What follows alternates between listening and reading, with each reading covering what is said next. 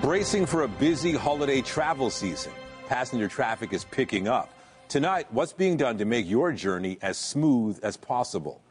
Good evening. Who could forget the chaos that unfolded at Canada's busiest airport over the summer? Lost luggage along with delayed and canceled flights. Now, as more and more people return to Pearson, a pledge tonight to avoid a repeat of all those problems. CTV's John Musselman joins us live with the details. John. Well, Michelle, as you well know, the travel season doesn't really get going, the peak holiday season, for a few more weeks. But the federal transport minister says he's holding a summit this week. He wants to make sure we don't have a repeat of what we had in the summertime. Long lines everywhere, unclaimed baggage piling up, and flight delays or cancellations. It was a summer travel season many would like to forget. At one point, Pearson ranked among the five worst airports internationally, according to JD Power's customer satisfaction survey. When I first started traveling, it was insane here. It felt like when you got to the, the luggage, it was it was out of control. There was more luggage than people almost when you got down there. And it is something Pearson and government officials hope to never repeat to ensure first that we never go back to the summer experience that we saw, including this upcoming Christmas season. The federal transport minister joined the GTAA president and CEO at a ceremony today to officially reopen the second busiest runway. It has been undergoing reconstruction since April and it's now back online.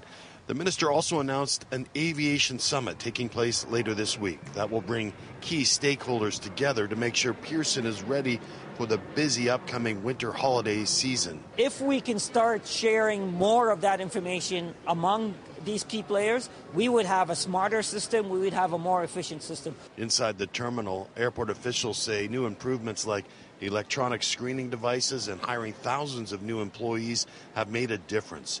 Last month, nearly 90% of all passengers cleared security in less than 15 minutes. Uh, we've launched a slew of innovative tools. Um, our peak live times dashboard, um, so that lets passengers know, you know, the busy times in the terminal, as well as launching YYZ Express, which allows passengers to book their spot in security for international and domestic flights. Mm-hmm. Passengers we talked to today inside Terminal 1 say it does seem better.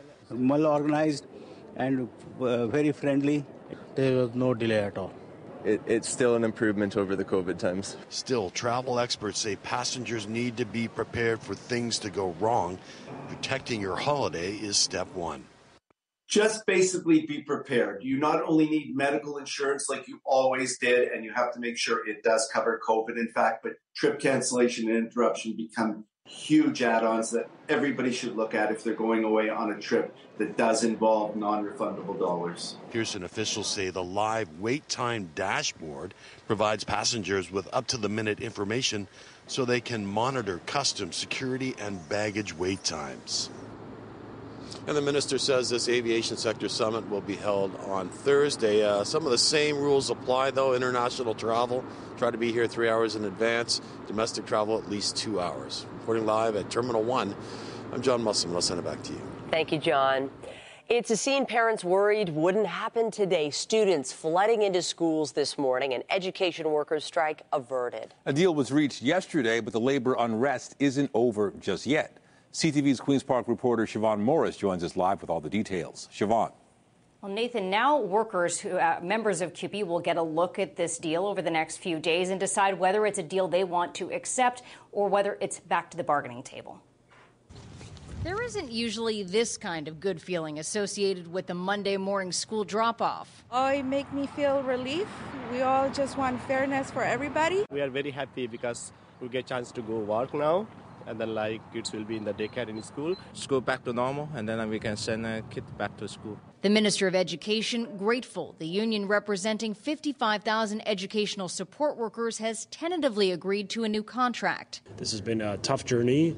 But at the end of the day, negotiating is always tough. Um, I just think the casualty of our negotiations shouldn't be our kids. The deal doesn't do what CUPE wanted to add school services. As a mom, I don't like this deal. As a worker, I don't like this deal. As the president of the OSBCU, I understand why this is the deal that's on the table. In the ratification vote, members will decide if it's good enough for them. We are sending this in the most democratic fashion for the workers to use their voice. Voting runs through Sunday. If CUPE members reject the deal, it's back to bargaining. I think it's best so we don't entertain hypotheticals. I, I, I appreciate that could happen. And put the possibility of a strike back on the table. The government still has to sign new contracts with Ontario's teachers' unions. Those negotiations are in different stages. I would submit that they're in a good place. We continue to work in good faith with the aim of providing a deal that keeps kids in the classroom, that respects our educators. The president of the Ontario English Catholic Teachers Association says that characterization is fair. But there are questions after the government used the notwithstanding clause to impose a contract on CUPE members, then rescinded it. I certainly hope that we can have a, an effective bargaining, um, you know, bargaining without having to go to any kind of legislation to try to reach an agreement. We're going to respect the workers uh, and our teachers, but we're going to stand up to ensure kids are in school. That is what matters most. Some parents want more collaboration to keep the peace. They should um, rethink about the whole system because, again, as you said, it's about our kids and future of this country. CUPE expects to be able to share results of the ratification vote early next week. Now, if workers reject the deal and we return to a negotiate a place of negotiating and they want to launch a strike again, they would again have to give five days' notice. Reporting live from Queen's Park, I'm Siobhan Morris. Nathan, back to you. All right, thank you, Siobhan. Still to come, breaking down a new child care rebate. Some checks are already in the mail. Who is eligible and for how much? And will Ontario families feel the financial impact? That story coming up. But first, a live look outside tonight. We got a bit of a break from the cold temperatures from the weekend, but whoa, that wind today. Lindsay Morrison is here with a look at the current conditions. Lindsay, the wind makes the cold so much worse. It really does, Michelle, because then we get a wind chill factor, which has been the story the last little while. So, too, has been this special weather statement in place from St. Thomas to Hamilton into St. Catharines and Niagara Falls, Cobourg over toward Belleville and Kingston. That's where 80 kilometer per hour gusts have been happening. 90 kilometers per hour around Port Colborne today, about 70k in Toronto, but those winds, while still breezy, are starting to ease at this hour. It is a little bit cool. Uh, it's cooler when, once you factor in the wind chill than the temperature suggests. Three degrees right now at Pearson International, but it feels more like minus three, and it'll feel like minus seven overnight tonight. We'll talk about your seven day forecast coming up a little bit later in the show. And one of the oldest trophies in Canada's history will go to one of its oldest franchises. The Toronto Argonauts have won the 2022 Grey Cup. What a comeback, what a game, and what a win. The Argos are Canada's best, taking the CFL's top prize with only minutes left in the game. And the Grey Cup is coming home for the first time since 2017. And the celebration plans are already underway. CTV's Mike Walker is at the airport where the team just returned moments ago. How exciting, Mike! It's extremely exciting. The players and their families just touching down here at Pearson International Airport just moments ago, and the Grey Cup celebration is only going to ramp up. I want to show you a video right now. This is the team arriving at the airport. This was just a few moments ago. Head coach Brendan Whinney and uh, Argos linebacker Henoc Muamba carrying the Grey Cup together hand in hand proudly as they walk across the tarmac into the airport here. Now, the Argos were considered the underdogs up against the two time defending champions Winnipeg Blue Bombers. The 109th Grey Cup came down to the wire in a wild fourth quarter that saw the Boatmen rally from behind with less than four minutes left to take the lead 24 23 and seal the win with a block field goal with just seconds left. Now, this is Toronto's first Grey Cup win since 2017 and the 18th championship in franchise history. Linebacker Henoc Muamba was emotional after the victory. He was awarded both the game's MVP and most valuable Canadian. Now, in a few moments, we'll be speaking with the players here at Pearson Airport, but here's what some of them had to say after last night's incredible win. I have no words, man. All I've ever wanted is to be great. I put in the work. The truth is, man, sometimes you don't see the result right away. But if you're persistent enough, consistent enough, it'll happen. It was an emotional roller coaster, up and down. Special teams was a factor. Defense, offense, all, all, all contributed. And uh, I'm just so proud of my, my teammates. We blocked out the media. We blocked out everyone saying that we couldn't beat them. Uh, I'm, I'm just proud of the, the team and how we rallied. The Grey Cup back in Toronto again, just arriving minutes ago. Now the team eager to celebrate with their hometown fans here. A celebration rally is being planned for this Thursday at Maple Leaf Square, just outside Scotiabank Arena. That's expected to get underway Thursday at 11 a.m. Reporting live, I'm Mike Walker. Michelle back to you. Thank you, Mike. And to another kind of football game, and it's only day two of the World Cup, and the fireworks have already started. We don't mean this pregame display on the pitch. Politics and sport are colliding at the tournament, being watched by millions around the world. CTV's Heather Wright reports from Doha. At a match full of excitement and noise,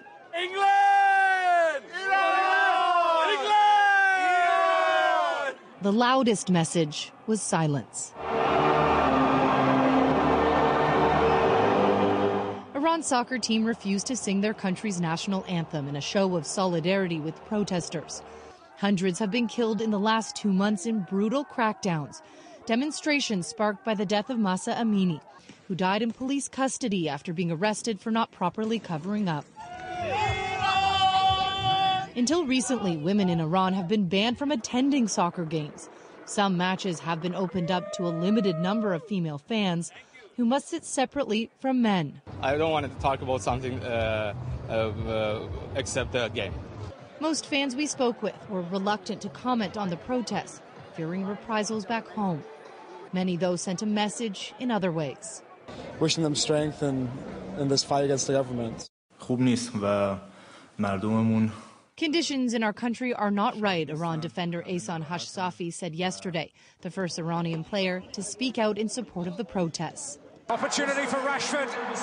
On he goes! The much anticipated match between England and Iran ended in a romp, England taking it 6 to 2. Meanwhile, an attempt by England and several other teams to show their support to the LGBTQ2S plus community was silenced at the last minute, with FIFA threatening an automatic yellow card for anyone who wore the One Love rainbow armband on the field. Heather Wright, CTV News, Doha. Belgium's captain was among those who was going to wear that armband. And now the Belgians are facing another distraction as it uh, prepares to face Canada on Wednesday. FIFA has rejected the team's away shirt because of the word love in the collar and a rainbow colored trim. The away kit is a new design that Belgium has worn in several UEFA Nations League games. The team says it'll wear its main red shirt during the first three games of the World Cup and then deal with the issue concerning the away kit if they get through to the next round. Politics are part of the World Cup, but there's also the games, and CTV's Austin Delaney joined fans here in Toronto as they took in today's action. Austin. Yeah, England making a huge statement today in its first match against Iran, easily winning 6 to 2, delighting fans here who were able to have a very early morning adult beverage. It is shortly after 8 this morning, and the pints are flowing. The England fans have hunkered down for some bangers and mash and a beer at the Madison pub. Yeah, yeah, and a pint of Stella. How, how's that going? Good stuff. a bit liquid confidence. And the fans had plenty of confidence as the match against Iran got underway. Playing very well, yeah, yeah. But we were expected to beat Iran, so yeah, this is where the tournament starts. Of course, yeah. It's only Iran. We're England, so it's like it's not even a competition. Most here have some connection to the homeland. I'm English. I'll be on the England side. Uh, I've only lived here for like four months. Oh, okay. so yeah, I'm, I'm England all the way. Across town, soccer fans had gathered at the Queen and Beaver pub, where we found Jail not supporting her home country. I am from Iran originally, but uh, I've been uh, I've been a fan of England since I was 11. So um, I've been watching like all of pretty much all the games from England, and support them, and it happened to be like against Iran, and unbelievably uh, we're supporting all the teams that play against Iran, and it's it's actually sad. In Liberty Village, the Dutch fans gather at school, where one of the owners calls the Netherlands home. Oh, it's huge. It's like the place to be. Like, we try to bring in as many people as possible. It's the only time we show Dutch pride. These fans have had a taste of victory before. Yeah, yeah. Well, we mostly remember the 2010 game, of course, which is when we had big celebrations here when we made it to the uh, to the semi-finals. So hopefully we'll get there again. And a 2 0 victory over Senegal today is a good start. And I spoke to the pub owners today. They say they welcome the new liquor hours of 7 a.m. instead of 9 a.m., but admit during this first round the crowds, crowds aren't very big early in the morning. But they're really looking forward to Wednesday. That's when Canada takes on Belgium in an afternoon game. Point live, I'm Austin Delaney. It's going to be a big day. Thank you, Austin. And TSN and CTV are the official broadcasters of FIFA World Cup Qatar 2022. Team Canada gets started on Wednesday, as he said, playing Belgium at 2 p.m. Eastern. They'll face Croatia on Sunday and Morocco next Thursday. If you're a parent who relies on childcare in Ontario, you could be in line for some money. Rebate checks are being sent out right now from centers that opted into a new system aimed at making childcare more affordable. CTV's Sean Leathong has more on who is eligible and for how much. Pouring over their contract, daycare operator Anoush Bennett is making sure parents are getting what they're owed. November fees and December fees are reduced by 25%. And as of January, your fees are going to be reduced by 50%. Lakeshore Community Childcare in Etobicoke has signed on to the Canada wide learning and childcare system. It's the program that will lead to $10 a day childcare. And while fees are now reduced, Bennett has also been able to send rebates to families. And by uh, the end of October, we were able to refund uh, 191 families. Childcare is not a luxury. The feds in the province signed the deal last spring, stating fees would be reduced 25% this year and 50% next year, with the goal of costing $10 a day by 2025. Daycares had until November 1st to sign up, so any daycare participating is obligated to send a 25% refund to parents who paid in full from April until the start of the program. I don't want to see money flow, uh, sitting in a bank account. I want to see it in the pockets of parents. Education Minister Stephen Lecce says 92% of for profit and non-profit daycares in the province have signed on. To understand when parents should see their refund after the November 1st deadline, municipalities have 10 days to approve an application. Then the daycare has 30 days to sign the contract and get their money.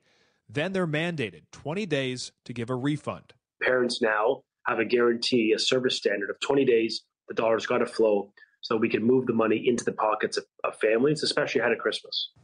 Lecce says that refunds should be in the pockets of parents by the end of this year and that fees should be reduced by January 1st, 2023. Sean Leathong, CTV News.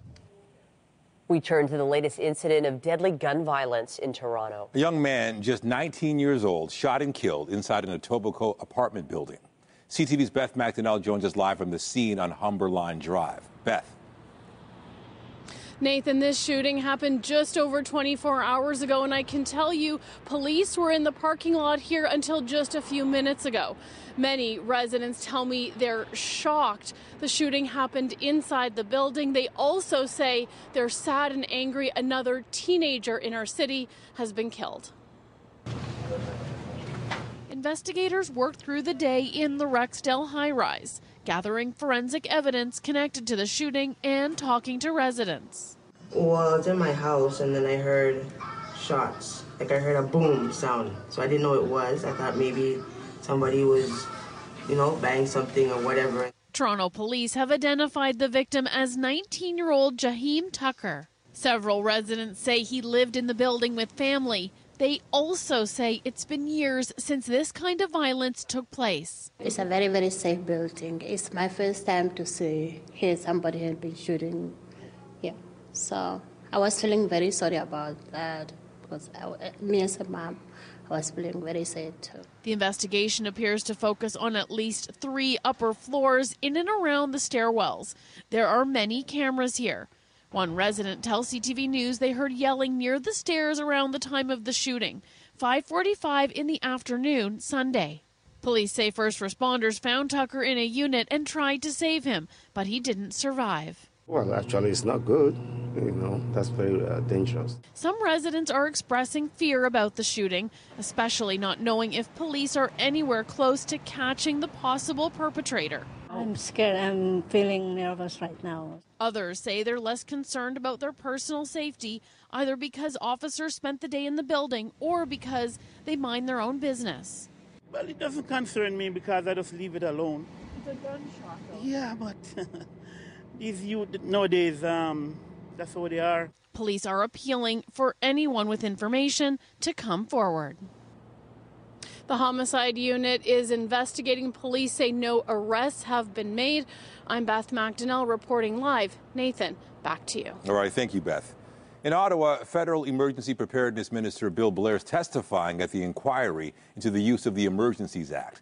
Blair was asked about documents suggesting the government was preparing a negative narrative about the protesters before they arrived in the capital.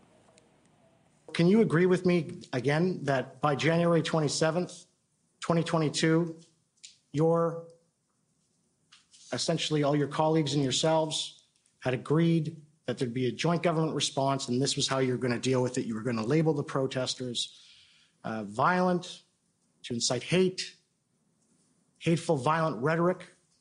That was the intention on January 27th, correct? No, sir, I disagree. Okay. There is no agreement here. It's, it's recommendation from someone on staff. Earlier in the day, the head of CSIS testified his organization determined last winter's convoy protest did not pose a threat to national security. But David Vigneault still advised the prime minister to invoke the act.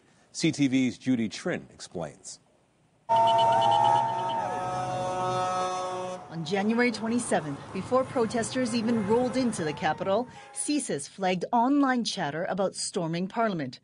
The spy agency knew the Freedom Convoy could be a magnet for ideologically motivated violent extremists. Some of these individuals held xenophobic or anti-government views. And so uh, we were aware um, we, that some of these individuals were interested in the, uh, paying a lot of, uh, of close interest to the convoy and trying to understand, you know, um, what it meant, uh, saw potential opportunities. CSIS says it only monitored participants who it felt were capable of killing or extreme violence. CSIS wouldn't say how many people were on its radar, but did say there were concerns about radicalization. It's not always the people making the threat that we're most concerned about, it's the people who will consume that rhetoric and be um, triggered and mobilized to violence. Still, despite these concerns, CSIS Director David Vigneault told Cabinet on February 10th that the definition of a national security threat under the CSIS Act was not met. Three days later, at another top level meeting, Vigneault was asked point blank if it was necessary to invoke the National Emergencies Act. On February 13th, Vigneault advised the Prime Minister it was indeed required to invoke the Act. The next day, civil liberties were suspended. Vigneault said he based his advice to the Prime Minister on a broader interpretation of national security beyond the CSIS Act. It was also based on all of the other information that you know I became uh, aware of during uh, all of the interdepartmental meetings and, and, cabinet meetings I participated in. So it was, I was provided, uh, that opinion was provided, if you want, as a uh, national security advisor, as opposed to a, uh, the director of CSIS. The Prime Minister is scheduled to testify on Friday. Justin Trudeau will be the last witness at this inquiry. It's likely he'll be asked questions about how he weighed the advice the CSIS director gave him. Judy Trinh, CTV News, Ottawa. In Colorado Springs, prosecutors say formal charges have not yet been filed against the suspect in Saturday night's shooting at a gay nightclub. Five people were killed, 17 others were wounded. The attack was halted when a patron grabbed a gun from the suspect, hit him with it, and pinned him until police arrived. Minutes later, 22 year old Anderson Lee Aldrich faces murder and hate crimes charges. Police were looking into whether anyone had helped the suspect before the attack. An earthquake struck a remote area on Indonesia's main island today, killing at least 162 people. Hundreds of others were injured when the magnitude 5.6 quake hit the region in West Java province in the late afternoon. Many structures collapsed and more than 1,300, 13,000 people whose homes were heavily damaged were taken to evacuation centers. There were at least 25 aftershocks. The earthquake also caused panic in the greater Jakarta area where high rises swayed. It's the first time a capsule has visited the moon since the Apollo program 50 years ago. NASA's Orion spacecraft arrived today with three test dummies aboard the capsule within 130 kilometers of the lunar surface while on the far side of the moon. Orion will spend close to a week in orbit before splashing down in the Pacific Ocean December 11th. Astronauts are expected to strap into the capsule for a ride around the moon as early as 2024. and then attempt a landing the following year. Coming up, actor Chris Hemsworth decides to take a break from acting after a surprising revelation about his genetic predisposition to a life altering disease. Tonight, Pat Foran coming up on Consumer Alert. If you're looking to buy a new or used car, you know prices have increased dramatically. Dramatically, now there are concerns some dealers are charging additional fees or forcing customers to pay for expensive options they don't want. I'll have that story. That's just ahead. A lot of focus on Buffalo, but we've had plenty of lake effect snow here at home as well. These are the amounts that fell between Thursday evening and Monday morning. Look at Wiarton, 53 centimeters of snow yesterday alone. That's a daily record for the town. Meanwhile, all eyes are on Doha for the World Cup, and it's going to be another warm day for games tomorrow. We'll talk about our seasonal stretch of temperatures coming up in your forecast, and stay with us. We've got another full night of great shows for you right here on CTV.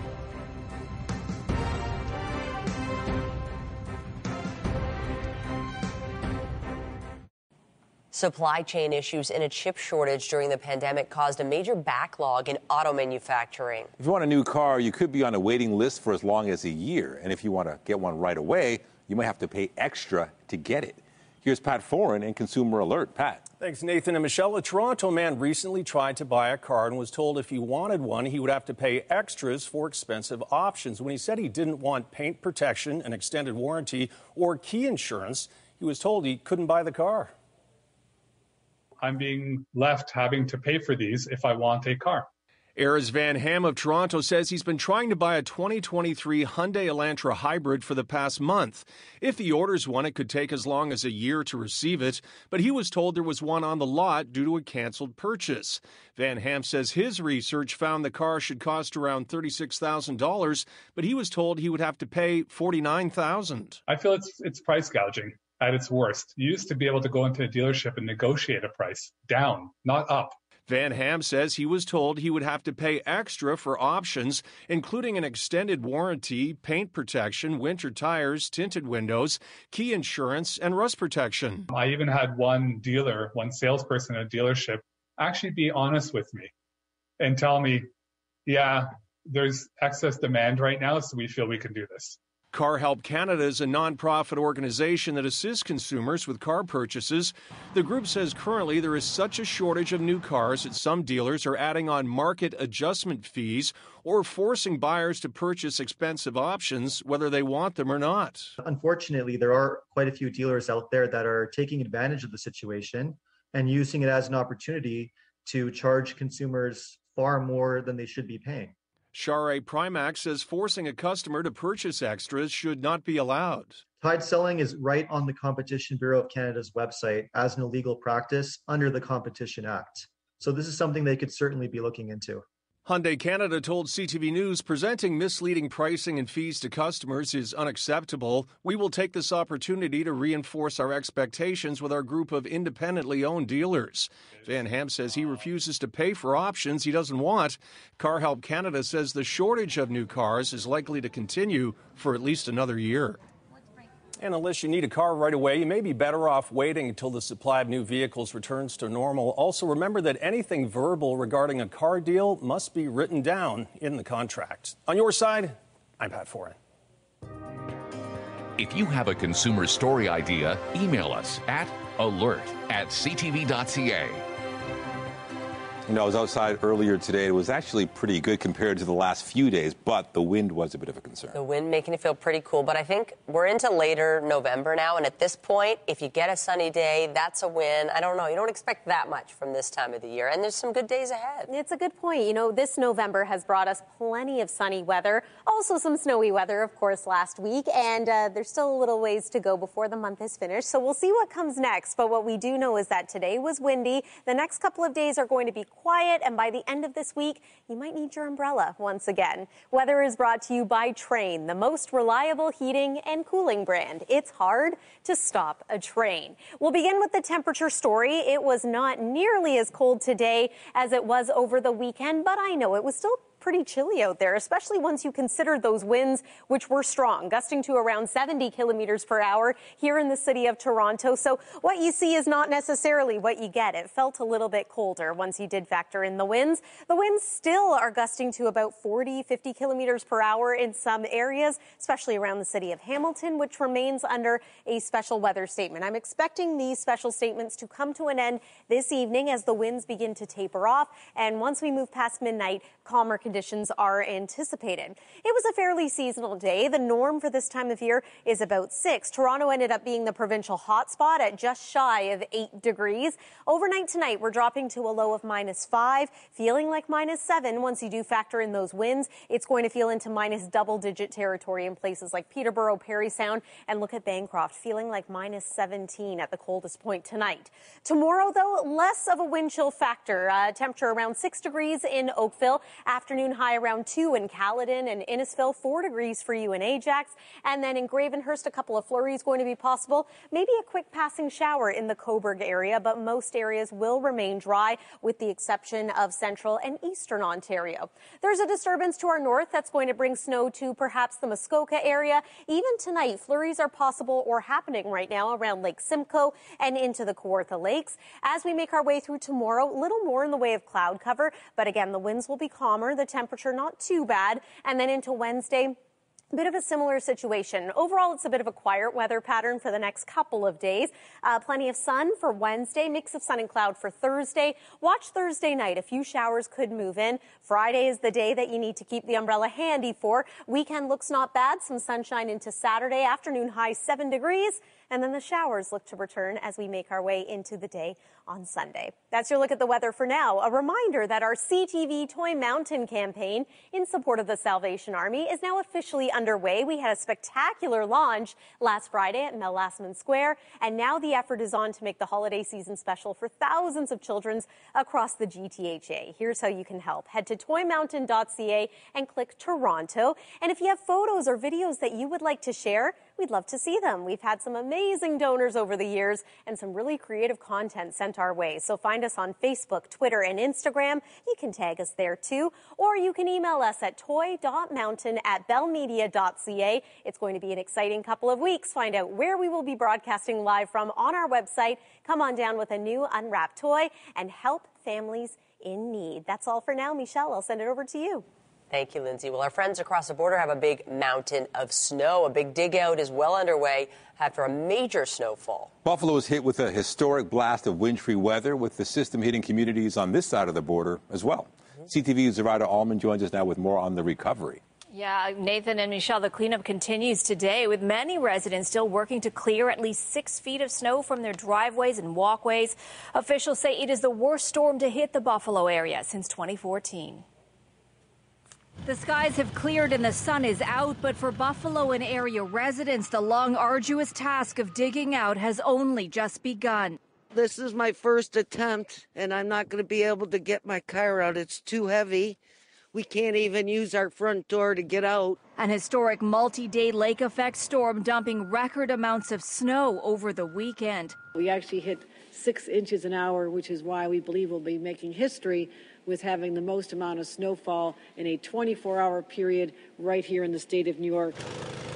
On the other side of the border in Fort Erie, the fall storm dumped at least 30 centimeters of snow. You live at the end of Lake Erie, and uh, lake effect snows are something that is always um, present danger, particularly when the lake is wide open, which it, it is now and will be for a little while yet. Planes are just starting to move again at the Buffalo International Airport after the storm forced widespread cancellations. You can't really do anything. At the height of the storm, more than 100 National Guard members were on the ground responding to emergencies. And with the area just getting moving again, residents heading out for supplies now finding empty shelves. There's nothing in the store. You, you got bare, you can't get a loaf of bread or anything. A driving ban in most communities has been lifted, but schools today remained closed.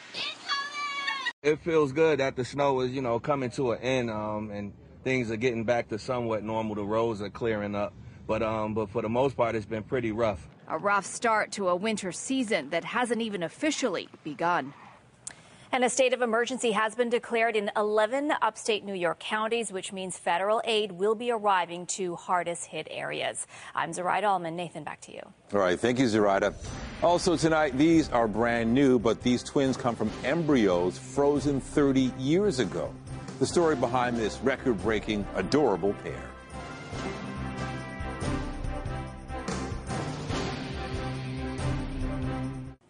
A Hollywood actor is taking a break from making movies after learning some disturbing health news. Chris Hemsworth found out he has a gene that puts him at risk of developing Alzheimer's disease. CTV's health reporter Pauline Chan has more on how he's taking the news and the science behind the discovery. Australian actor Chris Hemsworth has discovered that he is at high risk of developing Alzheimer's disease on a recent episode of the show Limitless. We've got every blood test one can get, and you have two copies of ApoE4, a set from your mom and a set from your dad. And what does that mean exactly? That means you have an increased risk of Alzheimer's disease. How much higher? Probably somewhere between 8 and 10 times higher than that of someone in the general population. If you have one of your ApoEs, an ApoE4, you are at threefold higher risk of later life Alzheimer's, not immediately, later in life. Toronto Alzheimer's specialist Dr. Sharon Cohen says there are blood and saliva tests to detect which type of ApoE you have. People can go to um, direct to consumer genetic test companies like 23andMe and order a kit and have a whole panel of genetic tests. Many experts advise against getting such genetic tests because having the gene doesn't mean you'll definitely get Alzheimer's, and worrying too much about it can also be harmful. But Cohen sees this information as a source of control, especially for someone like Hemsworth. He is young, he is healthy, he's not at all diminished from who he is today by the ApoE4 uh, genetic information. And the fact that he's gone public with it with the hope of maybe inspiring others to look after themselves well and probably inspiring himself.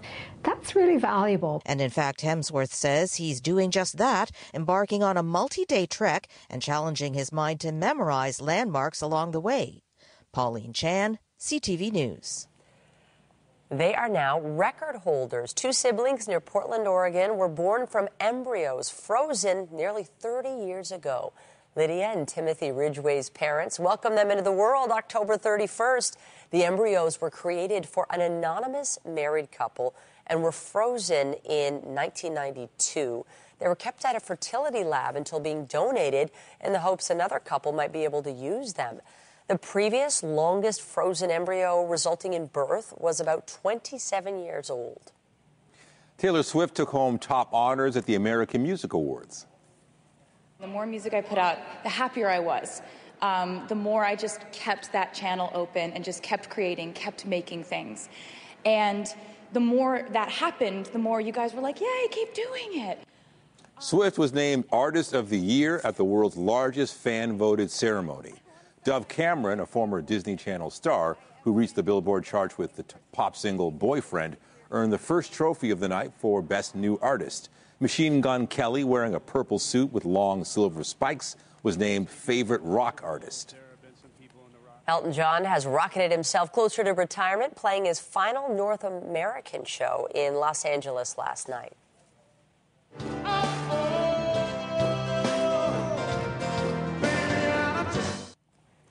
The legend performed in front of a packed crowd at Dodger Stadium 47 years after stepping on the same stage in a bedazzled Dodgers uniform as the world's biggest pop star. The singer songwriter has been performing a long farewell tour for the last several years, and in 2023, he will head to Australia, New Zealand, and Europe to end his live career. The 75 year old says he's ready to retire and spend time with his family. Here in Toronto, a new musical production at the Harbourfront Centre this week is giving audiences a unique look at the life of a British activist and veteran of two major wars. CTV's Andrea Case has the details. If your song is freedom, then you sing it everywhere. Englishman Johnny Longstaff was an activist and veteran of both the Spanish Civil War and World War II. And when the folk group The Young'uns heard Longstaff's story, they created new songs, paired it with his recorded voice for a podcast, but instead it became a stage musical. When Johnny explained when he was 15 years old and he walked 240 miles from the north of England to London on a hunger march, petitioning the government for jobs. The men and the women on the march made up songs to popular tunes like John Brown's Body, and so that's what we do in the show. We take Johnny's words and we put it to that tune. The Ballad of Johnny Longstaff is now on stage starring the folk group The Young'uns. His memories live on because the Imperial War Museum recorded them. And the world was saying we didn't know of these things. Of course they knew of these things. Blind musician David Eagle is a member of the trio. The Young'uns got their name 20 years ago after encountering a sing along in a pub when they were drinking underage. And people just took it in turns to go around and sing songs, and there were no microphones. Most of the songs were unaccompanied. People were just spontaneously adding harmonies. They were singing about things that we didn't know you could sing about. You know, they were singing about industry and about our local area and heritage. Sam Carter replaced a band member who was unable to make the trip to Canada. It's great, yeah. Um, I, I, love to kind of, uh, you know, collaborate with other musicians and uh, getting that sweet spot where you get in sync vocally with with, an, with another group of singers is, is a special thing. If there's peace beneath the branches of the lime and olive tree. Andrea Case, CTV News. Stars Tonight is brought to you by Lastman's Bad Boy. Who's better? Nobody. After the break, bestowed with the province's highest honor, recognized as exceptional leaders, the new appointees to the Order of Ontario.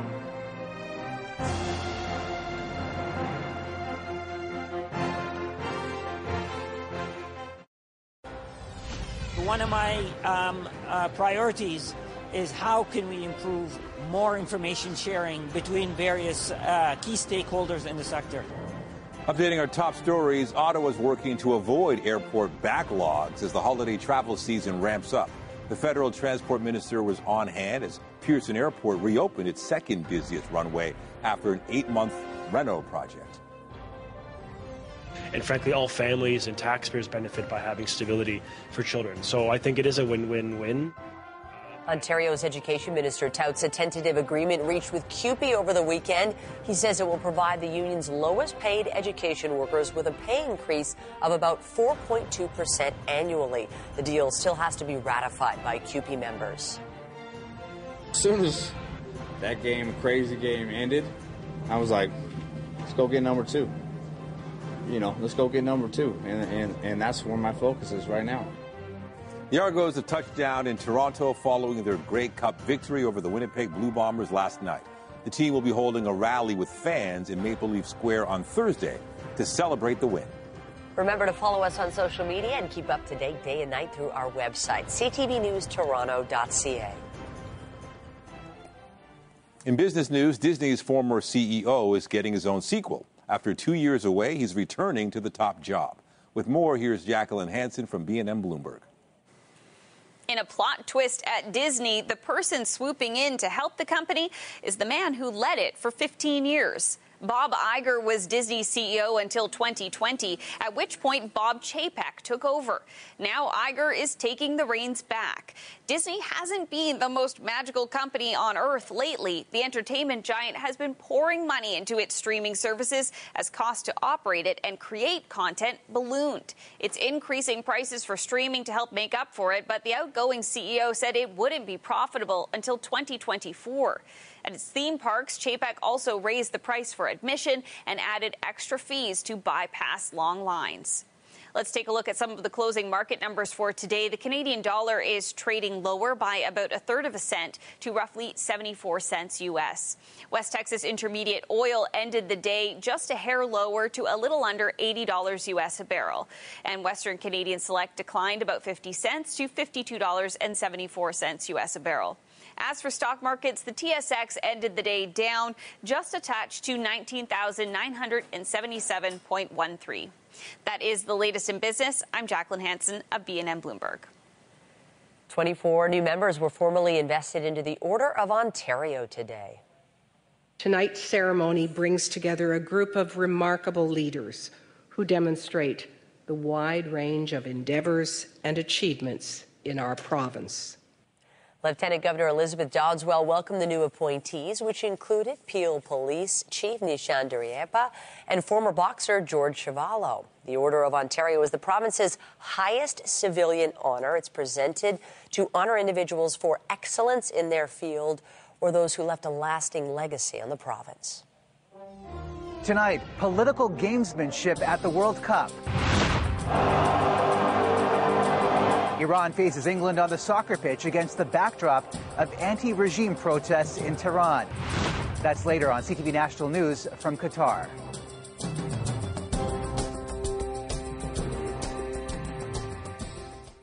A decades old Thanksgiving tradition was carried out at the White House today. U.S. President Joe Biden spared two turkeys from the dinner table. The gobblers from North Carolina are named Chocolate and Chip.